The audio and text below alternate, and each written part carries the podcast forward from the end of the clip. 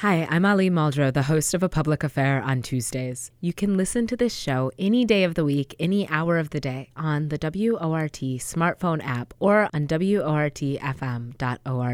If you love what you hear, click that donate button and support community media. Your donation makes a huge difference. Six foot six above sea level. I grab the mic because I like to take you to another mental level. Low power frequency radio modulation. Good afternoon, Madison. You're listening to WORT 89.9 FM. I'm your host, Ali Muldrow, and this is a public affair. Happy Tuesday, everybody. Happy solstice. Today, we are interviewing uh, author of The Invisible Kingdom Reimagining Chronic Illness, Meghan O'Rourke. Meghan, how are you doing today? I'm doing pretty good, actually. Thanks so much for having me. Oh, thank you so much for writing this book. I think immediately upon reading the the introduction of this book, I felt like I had never read anything quite like this. Um, in terms of you capturing your entire prolonged journey with what it meant to you to experience illness. Um, I, I'm wondering if you can kind of let our listeners know where this starts for you. And you, I've heard you talk about this before. You say it's a very hard thing to kind of pinpoint um, where it starts, but you did notice a significant transformation in your health in your in your early 20s. What was that like, and and what what happened initially? Oh, it's so fun to talk to someone who, who's heard me talk about it before. But yeah, it's one of the points I make in the book is that if usually an illness narrative or a story of getting sick has a very dramatic beginning. Mine was very murky, very mysterious. It was like walking into water a step at a time. And then suddenly, you know, the deep end comes and you sort of fall in. Um, so, exactly as you say, around um, when I was 21, I graduated from college, I started having strange neurological sensations. I was walking up and down stairs and having a really bad sense of where I was in the air which was strange to me because I had been a gymnast, right? We've all heard about that sense of, um, you know, air sense that, that someone like Simone Biles had. And I really had that. And all of a sudden, I could barely walk up a flight of stairs without feeling dizzy. Strange electric shocks would flicker all over my body, like someone was sticking tiny pins in me. And then drenching night sweats, like I would have to get up in the middle of the night and change my shirt. Um, and I was, you know, in my 20s. This is something we associate with menopause, right? I was not going through menopause. So what was causing this? Yeah, and it kind of came and went for about a decade, and then I got really sick in my early 30s. And can you talk about kind of what folks thought you had initially, or kind of the different ways you were brushed off? Um, I think it's really interesting, particularly uh, the way women are kind of um, told that their pain is normal, um, that it is part of like menstruation. Um, I think there was a, a gendered and an age related component of why people felt like you were a perfectly healthy, able bodied young person who might just be a bit of a hypochondriac. Absolutely. So, you know, I think one of the reasons I wrote this book was because I realized that the way that we think about healthcare in this in our society makes it very hard for people with chronic illness in particular to get diagnosed. And so what happened to me was that I actually had great doctors who were very sympathetic, very open-minded. But I went to them and I said, look, all these strange little things are happening. And they did baseline medical tests, which all looked great. And I think because of certain inherent sort of ideas we have about women being unreliable testifiers to their own experience, and also stereotypes about thin people being healthy and overweight people being unhealthy. My doctors would say to me, You're really thin, your cholesterol looks great, you're in great health. And I would say, Well, I don't know, I'm, I have very little energy, I have lots of pain all over my body. But they were really looking at like my cholesterol and my body weight. Um, and I was young, so they assumed that I was anxious.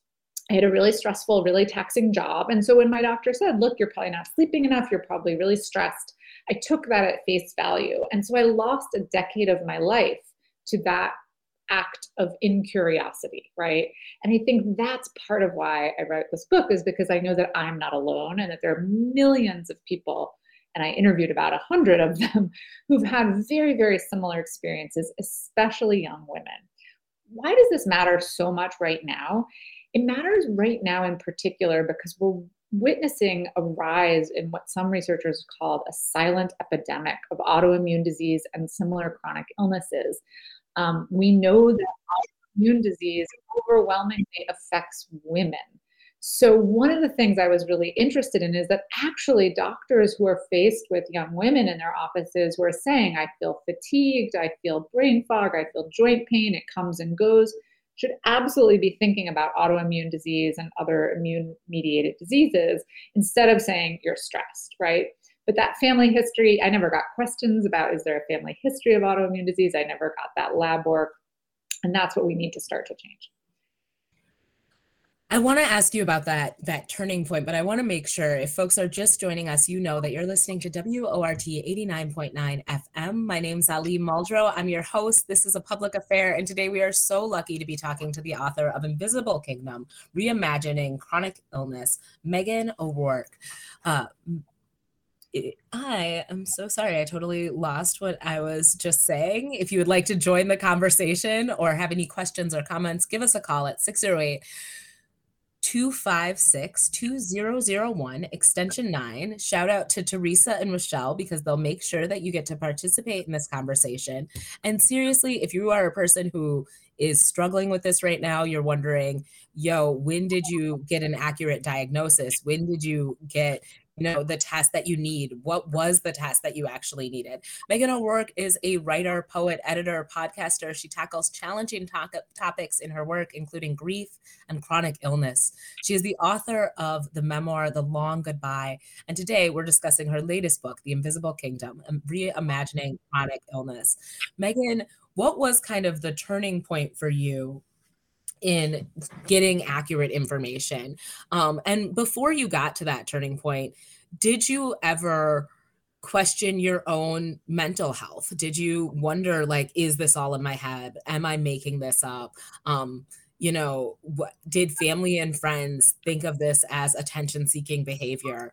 What what was it like for you um, when people didn't believe you, when people didn't take you seriously, particularly medical professionals? Yeah, these are great questions, Ali. Thank you for asking them because I think they impact so many people's lives. So, the book tells my own story in combination with research into this, what I'm calling this silent epidemic of chronic illness. And as you just intimated, the decade when I was looking for answers and not being met with validation and recognition was incredibly painful and incredibly lonely.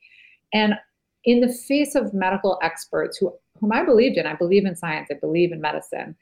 Um, but in the face of their saying to me, "Look, we think this is anxiety. We think you're stressed. You know, maybe go for a run, talk to your psychiatrist." I began to doubt every sensation of my own. Right. That the problem was during this period that not only was I suffering from the pain and the difficulty of the illness itself, but the second pain was the pain of loneliness and becoming and beginning to disbelieve myself I actually interviewed a young woman who told me that she got really sick with the flu when she was 11. So did her family.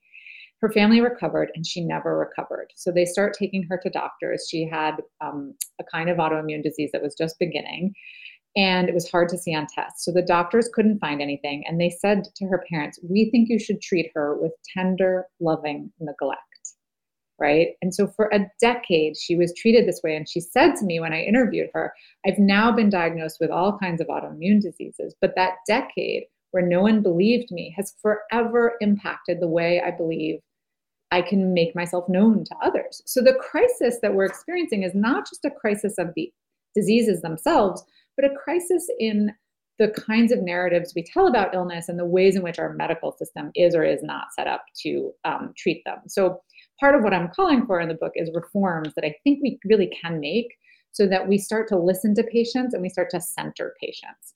So that was a long answer, but to get to your second part of the question, when did I get a diagnosis? It was about a decade and a half after my first noticeable symptoms, if you can imagine that. So I really lost a decade of my life to this uncertainty and this kind of self questioning. I eventually was diagnosed with an autoimmune disease, autoimmune thyroiditis. And it turned out that that was not the end. That was actually the beginning. That was like the middle of the journey. And I'll just quickly let you know that I ended up with three other diagnoses, um, including a genetic condition, Ehlers-Danlos syndrome, and Lyme disease, which had gone missed. When I was treated for the Lyme disease, I got not better the way an able bodied person means better, but functional, had my life back, had the possibility of joy back. Um, and I think that's part of why it's so important to listen to patients is sometimes there is an answer that can really help uh, the person at hand. I so appreciate you speaking to like one the experience of of finding the the diagnosis and really fighting for yourself um, in order to to get a series of diagnoses and you talk about this in the book um, you know finding doctors um, who are working really well with you and your insurance switching and you know just the the obstacles and barriers that this book starts from a, a place of like here were the obstacles um, yeah. to me you know navigating my health navigating my body navigating my wellness um, but you have a line in the book that is really interesting to me in terms of how your mental health was impacted or and you kind of speak to mental health in a more broad way but basically you say something like you know, I, I told you this that I highlighted so much of this book that like my highlighter ran out by the end. By the end, it's just these like little faint, you know, iridescent like flickers on on lines. But you say,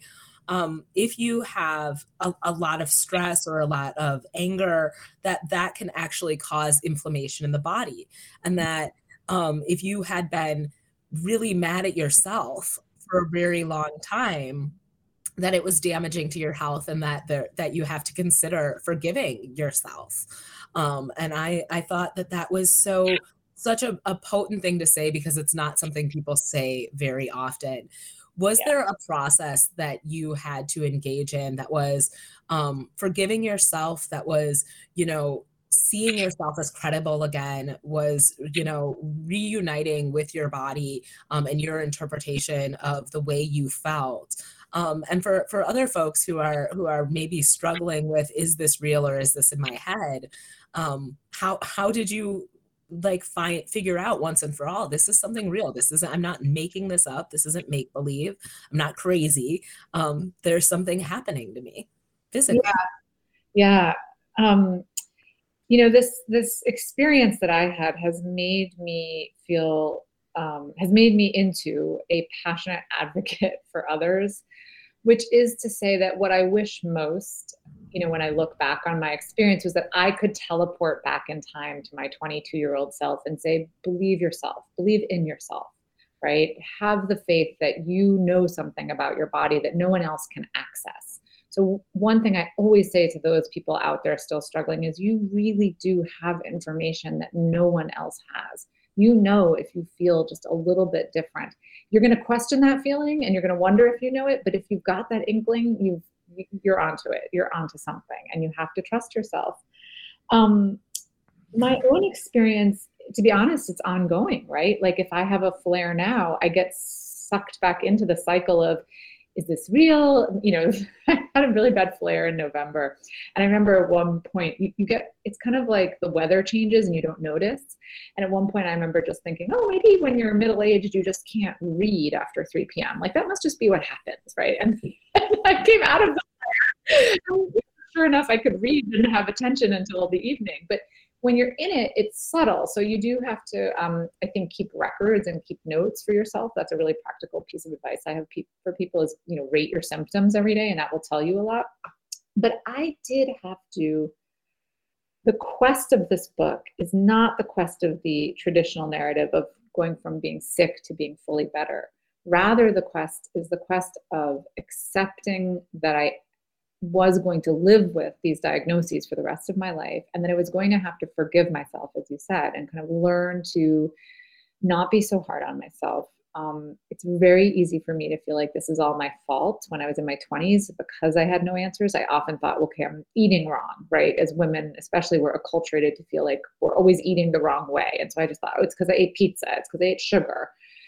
Um, and so a lot of the work of forgiveness has been trying not to read too much of the illness into my biography, while at the same time, and this is the really tricky, nuanced part, being alert to the very real triggers and stressors that make the illness worse. Because one of the things we do know about things like autoimmune disease and any diseases that are kind of impacted by your immune system, long COVID is actually one of them too, is that they can be worsened by stress. Now, that doesn't mean it's all stress and it's all in your head. It just means that you have to believe in a biological reality. And then you do have some power, which is to figure out what makes your condition worse, what makes it maybe a little more manageable. And then that's where the medical world has to step in and figure out, okay, how do we get to the bottom of it? if that makes sense. So it's a really tricky path, right? Because we're at the, you know, I talk about different concepts of disease in the book. The easiest kind of disease to understand is the one that's like strep throat, it comes and maybe it just goes. The harder kinds of disease for us to conceptualize are ones where the infection comes and then it starts to interact with your nervous system and your mind and stress in a really complicated way. That again doesn't mean it's all in your head, but means that there's kind of work to do to uncover the different factors exacerbating it, if that makes sense. I think one of the things that was really interesting about your book was thinking about where doctors run out of explanation right? Like kind of the the missing information about certain kinds of illnesses. And you you talk a little bit about the illnesses that we are all familiar with. We would never for a second think are not real or made up or in somebody's head. And then you talk about kind of like where the run the road runs out for for certain kinds of conditions um what does it feel like i guess to have a, a, series of diagnoses that are not, you know, things that, fo- and I would say I would take Lyme's disease out of this because I think once you get that diagnosis, we do know a lot about Lyme's disease. Um, but for other areas of your health, even once you knew you had the diagnosis, um, the info it wasn't necessarily like there was readily available information that was easily accessible in terms of how to navigate your life with with your condition. Um, yeah but how have you how have you navigated kind of that that lack of information or that lack of e- research or the lack of kind of people understanding and being able to you know if you say i have this issue with my thyroid people don't necessarily go oh yeah of course i know exactly what that means so how much time do you expend explaining and do you you know do you follow the research do you sit around hoping that you're going to know a lot more about your condition um, you know, in the near future? Yeah, these are great questions. So the category of illness that I mostly focus on in the book um, is what are so-called invisible illnesses. So the invisible kingdom of the book is this what I imagined at some point when I was really lonely and alone and feeling very down. I realized that again I was one of many. And that as disempowered as I felt on my own, that if I were to write this book and really start having this conversation that many people are already having on social media and in patient groups that if we came together we could really be this kind of invisible kingdom i know it sounds a little hokey but i took a lot of strength from that in the in the moment um, and one of the problems with invisible illnesses is that they're hard to see they're hard to measure I remember when I was pregnant with my first son after getting much better, I had a terrible rash on my body and I entered the doctor's office and people ran over to me. The nurses, the doctors were so sorry. This looks terrible. How can we help you? What can we do? And one said, Oh, poor baby. And it was a terrible rash. It hurt, it itched, but it was nothing compared to what I had gone through. And I just was such a dramatic illustration of the challenge when things can't be seen and when we lack frameworks for them. So, part of what I try to do in the book is offer that framework. What's going on with these messy diseases that come and go and they don't, they're not easily resolved. And as you say, I, I talk about these three disease concepts. One is sort of the specific disease entity, again, like strep throat or the flu, where we used to think it came, it's very specific, it acts the same way in everyone's bodies, and it either kills you or you get better. Then we have on the other side of the spectrum mental illness, right? But in the middle, there's all these, what we're starting to understand is that a paradigm, an emerging paradigm of kind of modern medicine, 21st century medicine, is going to be the ways in which infections like COVID can, or SARS CoV 2, the virus, can leave complicated aftermath in the body. And, you know, in, as much as we do know a lot about Lyme disease, we don't know very much about the fact that about 20 to 30% of people who contract Lyme disease and even are treated in an ideal manner end up with long term symptoms, very similar to long COVID. It's like long Lyme disease. Those patients were absolutely dismissed and discredited for decades because science really thought that if you got an infection and you got treated, you got over it. But again, we've seen very vividly dramatized in, in this pandemic that it's not always that way. And in fact, one researcher I spoke to at New York Presbyterian Hospital said to me, I think people are walking around with long influenza and, you know, long Epstein-Barr virus. So part of what's really confusing in the book, as you've just gotten at, is that you know, a lot of people who end up with these murky autoimmune diseases or other things, autoimmune diseases are often triggered by viruses, not exclusively. They can also be triggered by chemicals, by food. We don't know exactly what triggers them. But you're entering this realm where I think a reason that medicine struggles with these illnesses and that we struggle to recognize them and validate them is that there's multiple pathways to getting sick and often people have what one researcher described to me as successive hits. Her name is Amy Proal, and she does amazing work on how pathogens trigger immune problems. So if you're walking around and you're always a little low energy and you never quite feel good, it may be that one factor is one of these viruses that have entered your body and kind of altered your immune system. There's other reasons too.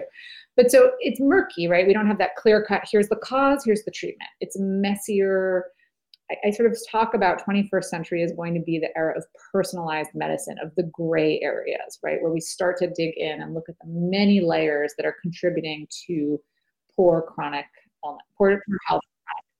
Yeah. Do you feel like the experience you had in navigating your health made you more critical of our approach to medicine um, to the way we you know to the american variation of insurance and health insurance um, to the way we train doctors do you think you became more sensitive um, to to how our our medical in our medical industrial complex works and what it means for women. And you are a mother. Um, you you have multiple kiddos. Um, what was it like to to navigate like healthcare um, from the vantage point you had established through being chronically ill? Absolutely. yeah.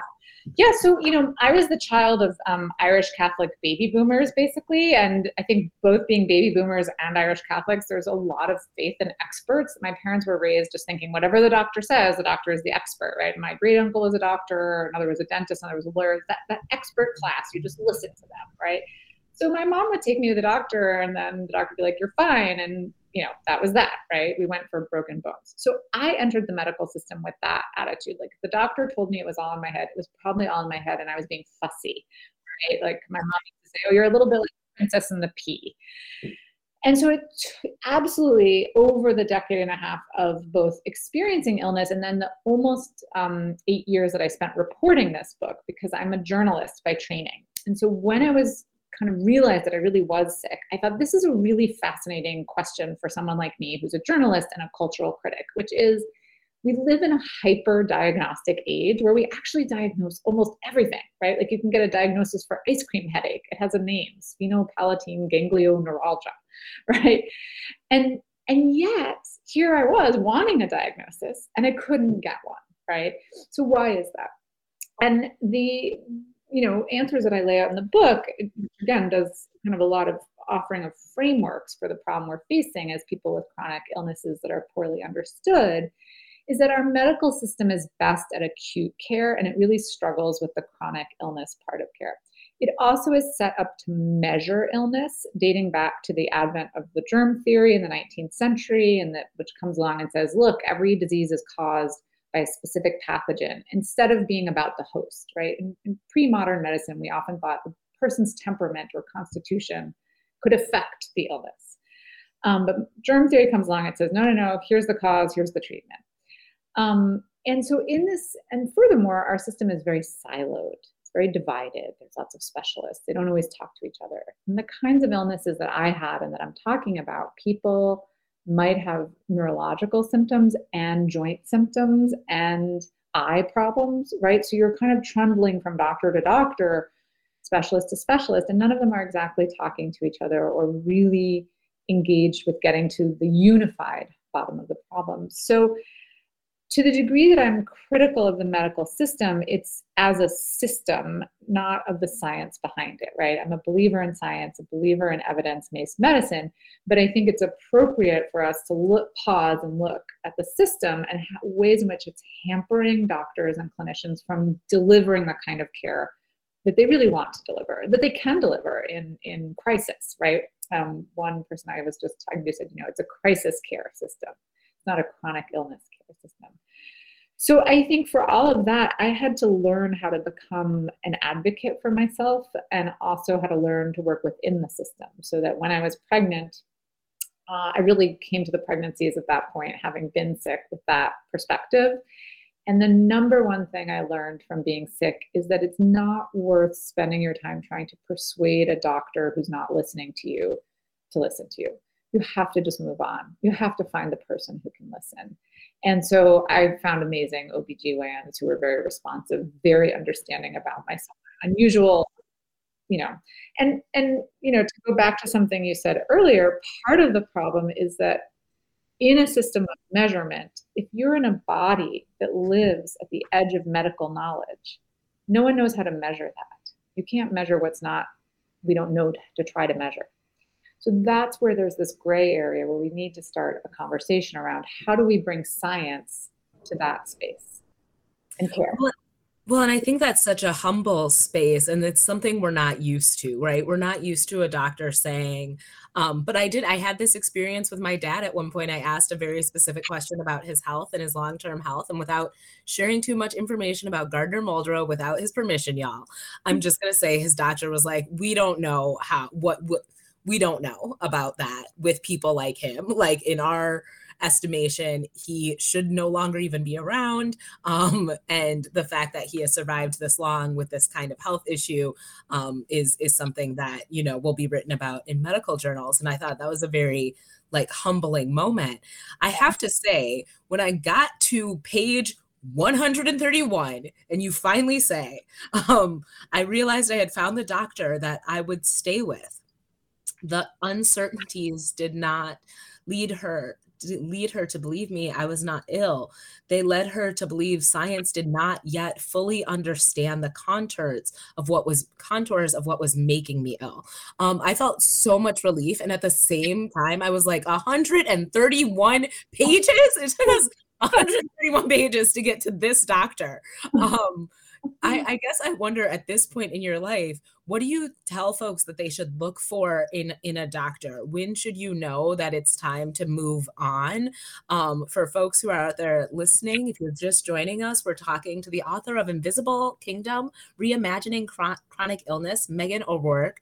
Um, yeah, what if you're if you think of, and I think a lot of us don't think of like interviewing our doctor right? Like I. I was similarly raised. My, my mother is a, a nurse. My parents are also boomers. Um, you you don't need to ask a ton of questions about the side effects. You kind of trust medical professionals um, and and hope for the best right? So so if folks are going to be more critical of who they're working with of who their physician is how how can folks do that in a way that's well informed? Yeah.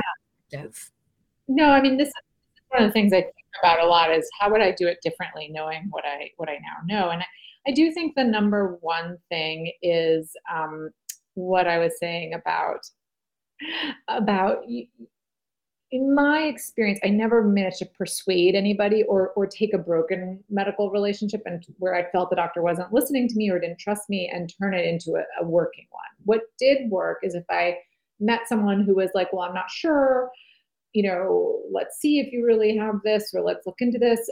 But they fundamentally listened and were respectful and also wanted to make sure I was getting good care. That was a relationship I could work with, right? But I think a problem with our, for those of us at the edge of medical knowledge, is that medicine likes to really have good evidence for what it's going to suggest, which we want. We want that to be the case, right? We don't want to needlessly take strong medications or have surgeries that aren't going to help us.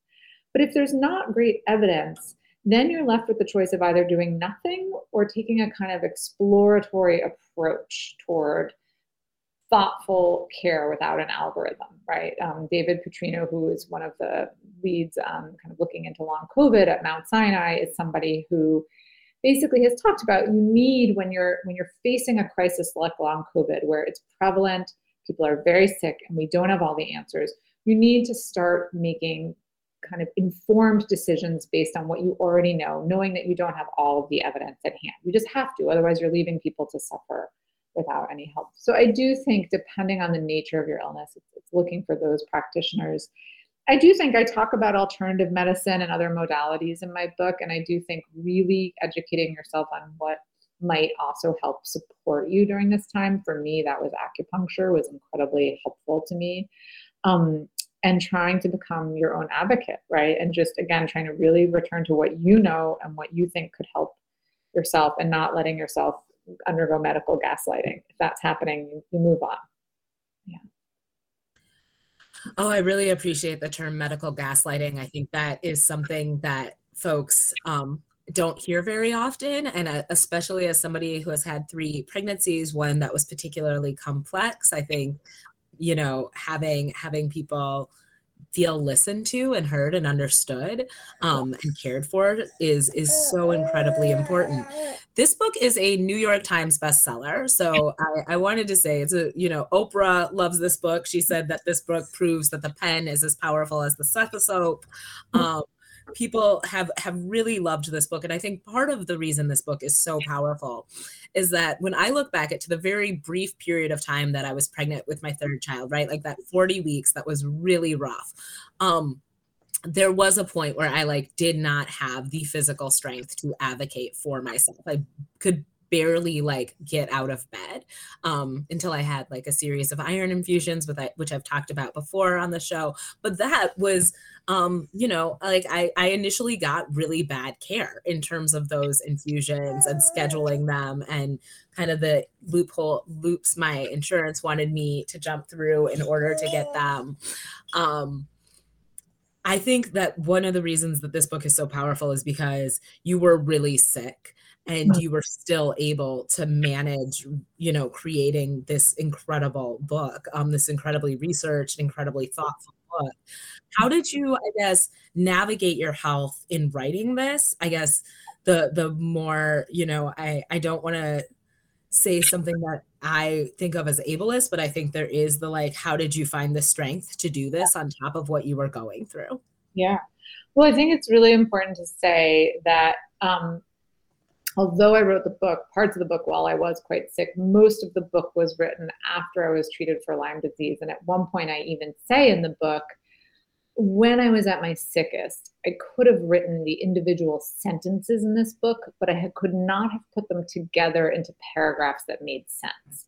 Right? That the one of my symptoms was brain fog and neurological, really, really profound neurological issues, really profound cognitive issues, actually. So that was devastating to me because I was a writer, right? And so not only was I losing the ability to go out at night and see friends, I was young, but I was losing the very thing that gave my life meaning, which was the ability to, to write.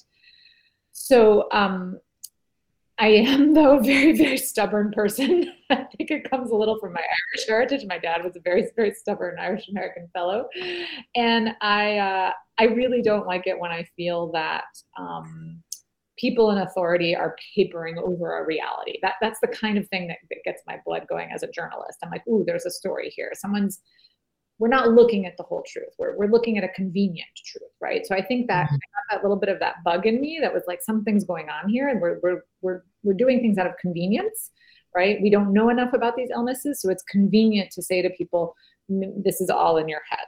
You know, it solves the problem for the for the clinician, for society. If we say to people, you're difficult, you're an attention seeker. We don't have to suffering, right? We, we've closed the door on their suffering. It's not our problem. And what I argue in this book is that actually there's millions of people suffering, and we really do need to think about it because we can come up with answers. So I think that that sense of mission, not to be too corny about it, but it really was true. It was really true that I knew that I was not alone and that I was very much writing this book for the millions of others who need to be seen and heard. And that in fact, I was one of the more lucky and privileged ones, right? As someone sort of upper, I had some means. I talk about going into credit card debt. I had put a lot of credit card debt on my credit cards, but I could do that and hope that it would work out, right? Um, I did have a job. I did a really good health insurance. And you know, at one point in the book, I interview Jack Cochran, who used to be the head of the Permanente Federation, and I say, look, if you don't have a support system, my husband was very supportive, great health care, a job, then what happens to you?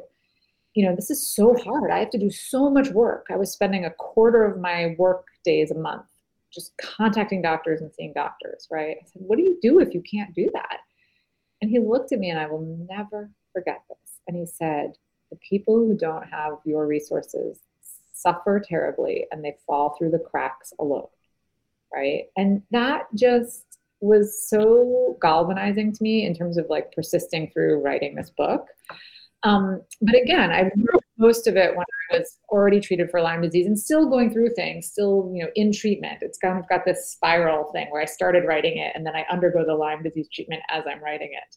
But I, th- I think that sense of mission and that you know there's part of me that's an optimist and that part of me looks at this problem and says we've got a real problem on our hands. But i think there are things we can do to make the situation better and it starts with storytelling and talking about it. Do you consider yourself at this point Meghan to be a disability rights advocate? Do you do you find folks who are navigating chronic illness and navigating disability look to you as a source of hope, as a source of triumph. I mean, you say these really powerful things like so much of the story of how we talk about illness is about overcoming illness. Um, those are the stories we really like. And we don't talk about what it means to live long term with with an illness or with a chronic health issue. Um, how how how does how has the disability rights community responded to your book and how has that positioned you as an advocate and as an author yeah, that's a great question. No one's asked me that question before. Um, I don't know how they've responded. I feel like they should respond to that. My sense is positively. Um, I will be the first to say that I think my skills lie in storytelling and writing and less in um, the advocacy and activism that so many people do online so powerfully. Um, there's a wonderful hashtag called NEIS Void um, that I think Brianne Benness created. I may be mispronouncing her name. There's someone like Jennifer Brea who started ME Action Net. There's um, just so many people online who have really taken up that torch of activism and whose work has changed my life personally.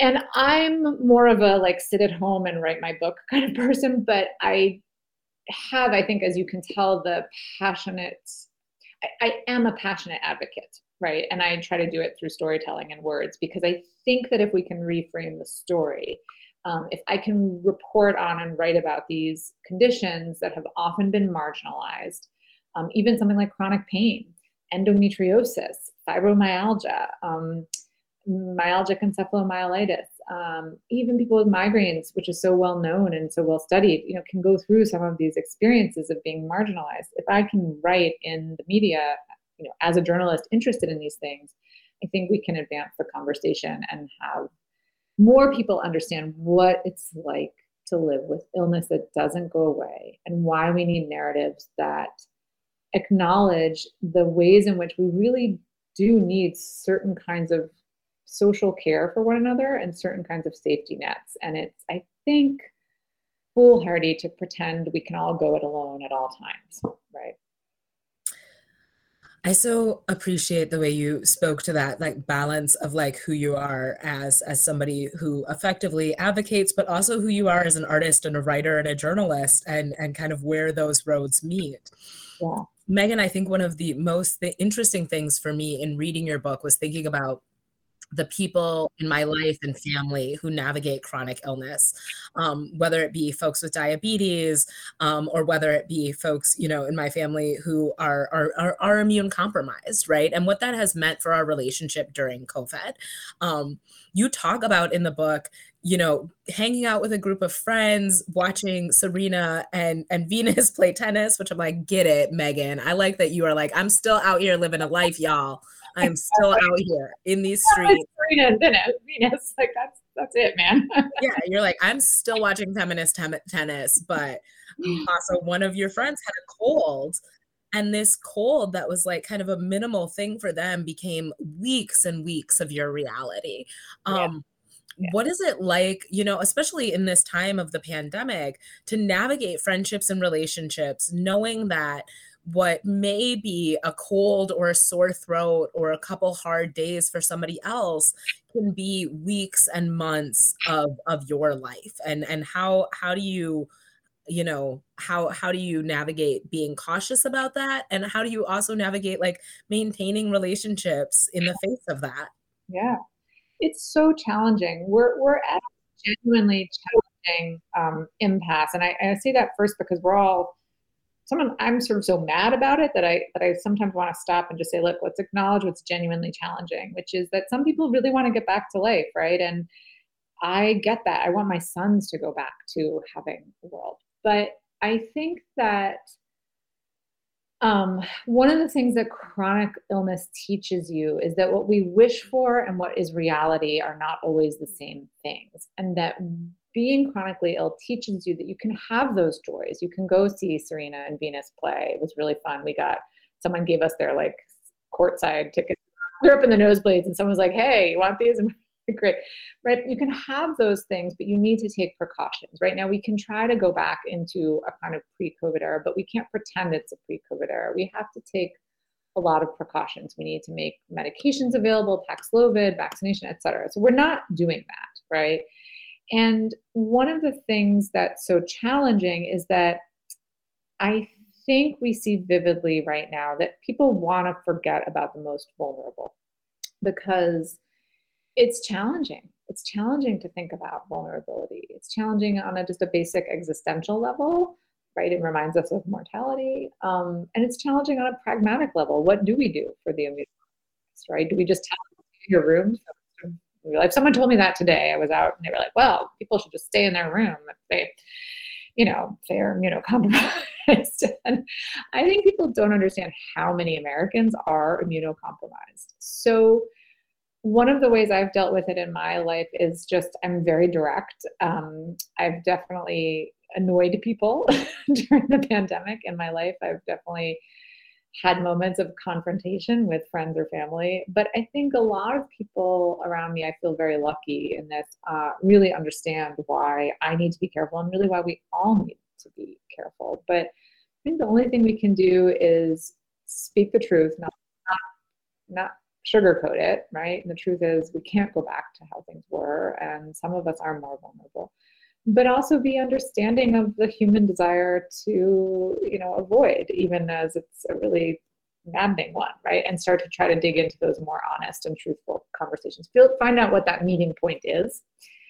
I think for some people there is a meeting point right? I do find that a lot of people just don't know very much about what it means to be immunocompromised or how many people are or how probably people in their lives are immunocompromised. And then once they see it it really changes their vantage of course, some people are just more, you know, they're the unfixables. well, I think so. Some people are so far from this affecting them, right? Yeah.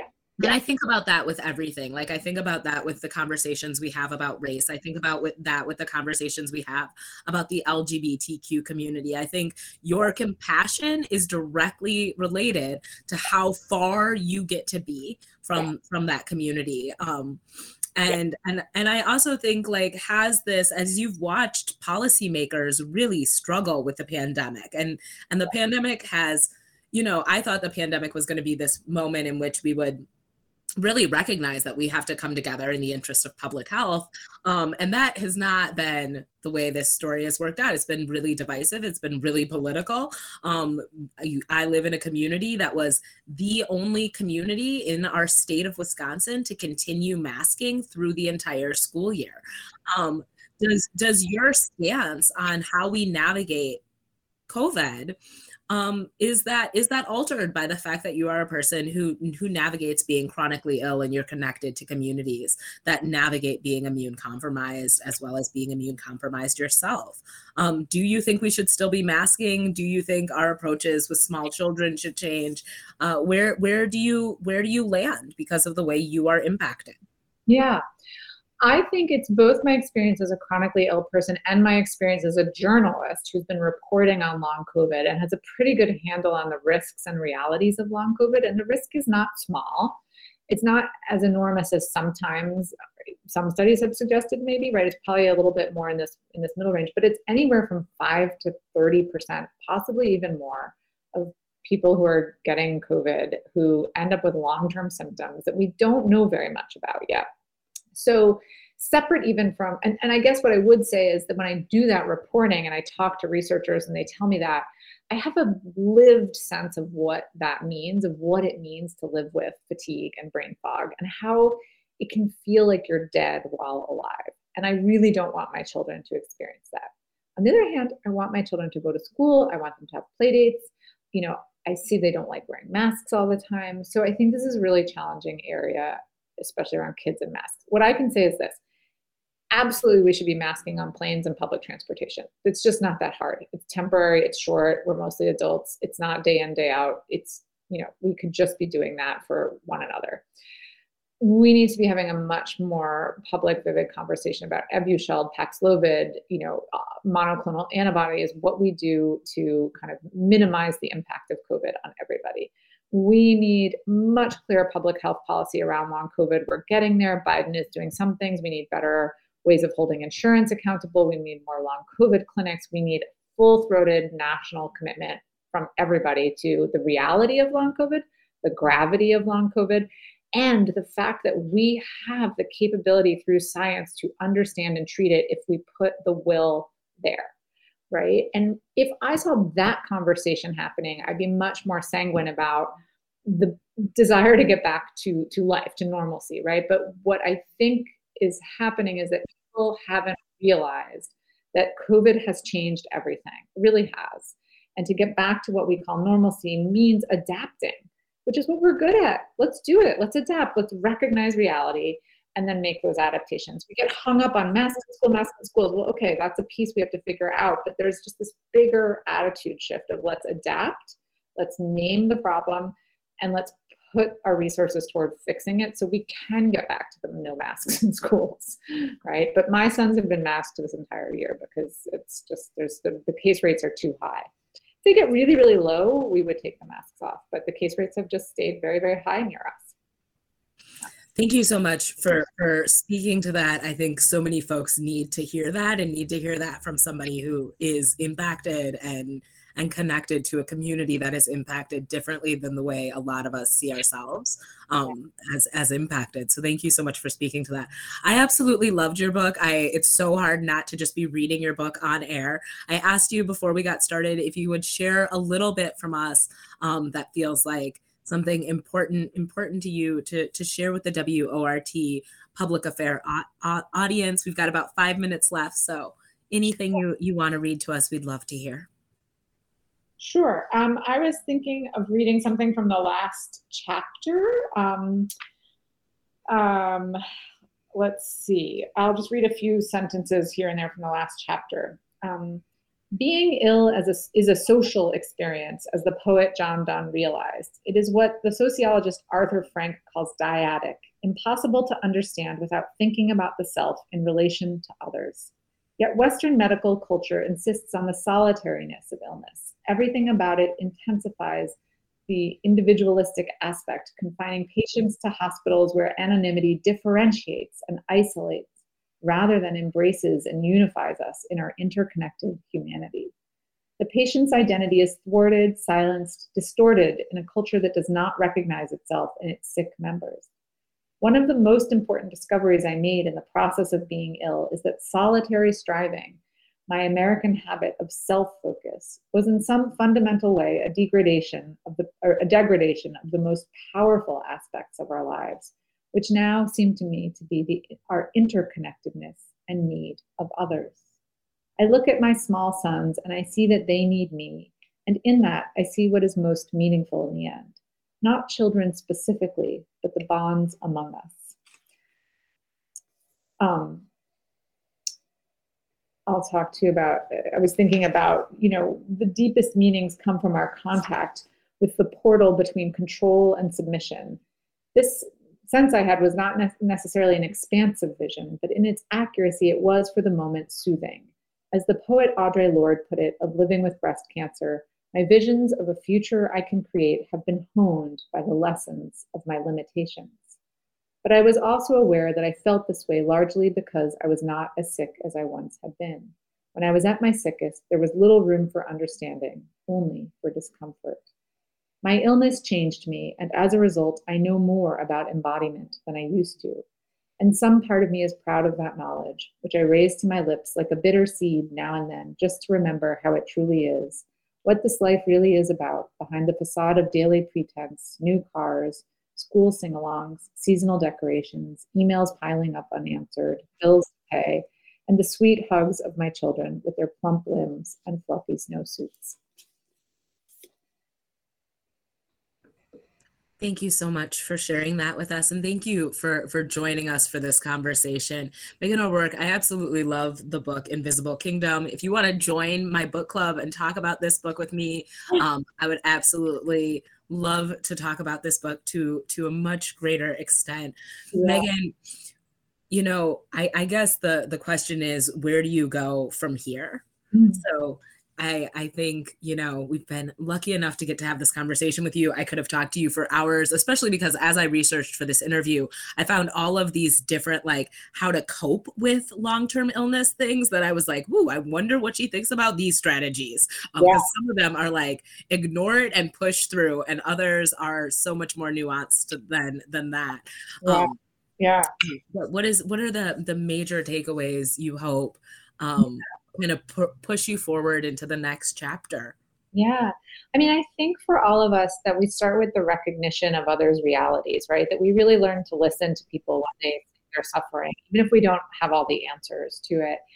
And my own strategy for living with illness has been a combination of when I'm doing well enough, not focusing on it, right? And focusing on the things that bring me joy, but having to stop and regroup as soon as the symptoms start getting worse. And that's usually my sign that I'm overdoing it or I've pushed too hard or I've stayed up too late, not done my self care. I have a lot of self care hacks, you know, that I live by and live with. And that's what's, you know, hopefully going to allow me to continue to write and to be a mother and to be an active person in the ways that I now can be a lot of the time. Um, but it's it's a constant one of the things i say in that last chapter i just read from is that learning to accept your illness identity, as we say, is not a state. It's not a place you arrive. It's a process, not not a goal, right? And it's something you're living with day in and day out. Yeah. Oh, I think so many of us needed to hear that, Meghan O'Rourke. Thank you so much for writing Invisible Kingdom. Thank you for joining us today on WORT 89.9 FM. I'm your host, Ali Muldrow. This is a public affair. Uh, huge shout out to Teresa and Michelle who held it down in the studio today so that I could uh, do this show from home. Y'all are the absolute best. Meghan, I hope we get to talk to you again soon. Um, and thank you for for sharing Invisible Kingdom with us. Thank you so much. This was a total pleasure. Thank you, Ali.